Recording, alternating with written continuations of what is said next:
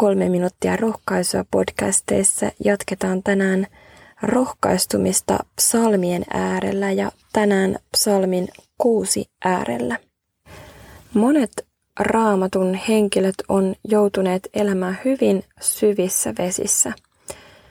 Jos raamattu kuvaisi vain duurisoinnuin onnistumista ja menestymistä, moni meistä varmasti jäisi rannalle. Psalmissa kuusi David on ahdingon laaksossa ja tämä onkin otsikoitu nimellä ahdistuneen rukous. David purkaa kaiken ahdistuksensa Jumalan edessä rukouksessa näin. Herra, armahda minua, sillä minä olen näännyksissä. Paranna minut, Herra, sillä olen pelästynyt luitani myöten. Sieluni on kovin säikähtynyt. Voi Herra, kuinka kauan? Käänny jälleen puoleeni, Herra, vapauta sieluni, pelasta minut armosi tähden. Sillä kuolemassa ei sinua muisteta, kuka kiittää sinua tuonelassa. Olen uupunut huokaamisesta. Joka yö itken vuoteeni märäksi, kastelen leposiaani kyynelilläni. Silmäni ovat murheesta hämärtyneet, himmenneet kaikkien vastustajieni tähden. Menkää pois luotani, kaikki väärintekijät, sillä Herran kuulut itkuni äänen. Herran kuulut anomiseni, Herra ottaa rukoukseni vastaan. Kaikki viholliseni joutuvat häpeään ja säikähtävät perinpohjin. He pakenevat ja joutuvat hetkessä häpeään. Psalmien rikas kerronta vie meidät välillä mataliin mollisäveliin. Se sopiikin meidän suomalaiseen melankoliseen mieleen. Vahvat mollisävelmät tavoittavat joskus sielumme syvyyksiä paremmin kuin kepeät duurisoinnut. Vai mitä olet mieltä?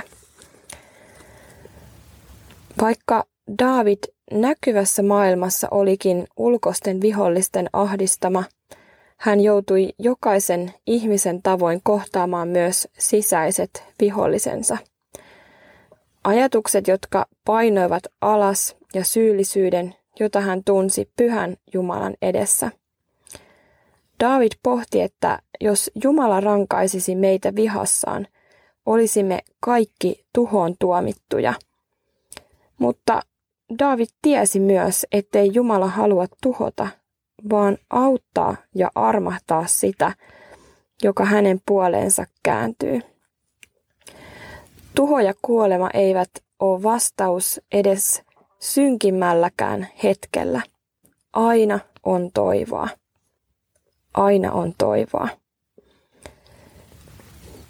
Job oli myös mies, joka joutui suuren synkkyyden keskelle. Niin pimeään, että jopa kiros oman syntymäpäivänsä. Mutta Jobin kirjan lopussa valo paistoi Jobin sydämeen hänen kääntyessään pois itsestään. Jobin katseen kääntyessä lähimmäisiin ja Jumalaan avatui Jopille aivan uusi maailma, kiitollisuus ja yhteys rakastavan isän kanssa. Myöskin tässä Daavidin psalmissa kuljetaan ahdingon laaksosta kohti valoa. Pelko ja pimeys joutuvat väistymään Kristusvalon edessä. On huomattavaa, että Jumala yksin voi muuttaa murheen iloksi. Jumala on elävä, uutta luova Jumala, joka antaa tulevaisuuden ja toivon. Rukoillaan. Kiitos Pyhä Jumala, että saamme tässä ahdistustemme ja huokaustemme ja huoltemme, surujen ja murheiden pelkojemme kanssa, Herra, tulla sinun eteesi. Herra, huokasta syvään. Sinä näet, mitä itse kunkin huokauksemme sisältää. ja mikä meitä tänään uuvuttaa ja ahdistaa. Kiitos, että saamme jättää nämä kaikki taakkamme, Herra, sinun eteesi. Kiitos, Herra, että olet kuullut nämä anomisemme ja otat nämä rukouksemme vastaan. Daavidin sanoin, Herra, vapauta sieluni, pelasta minut armosi tähden. Aamen. Jumala yksin voi muuttaa murheen iloksi.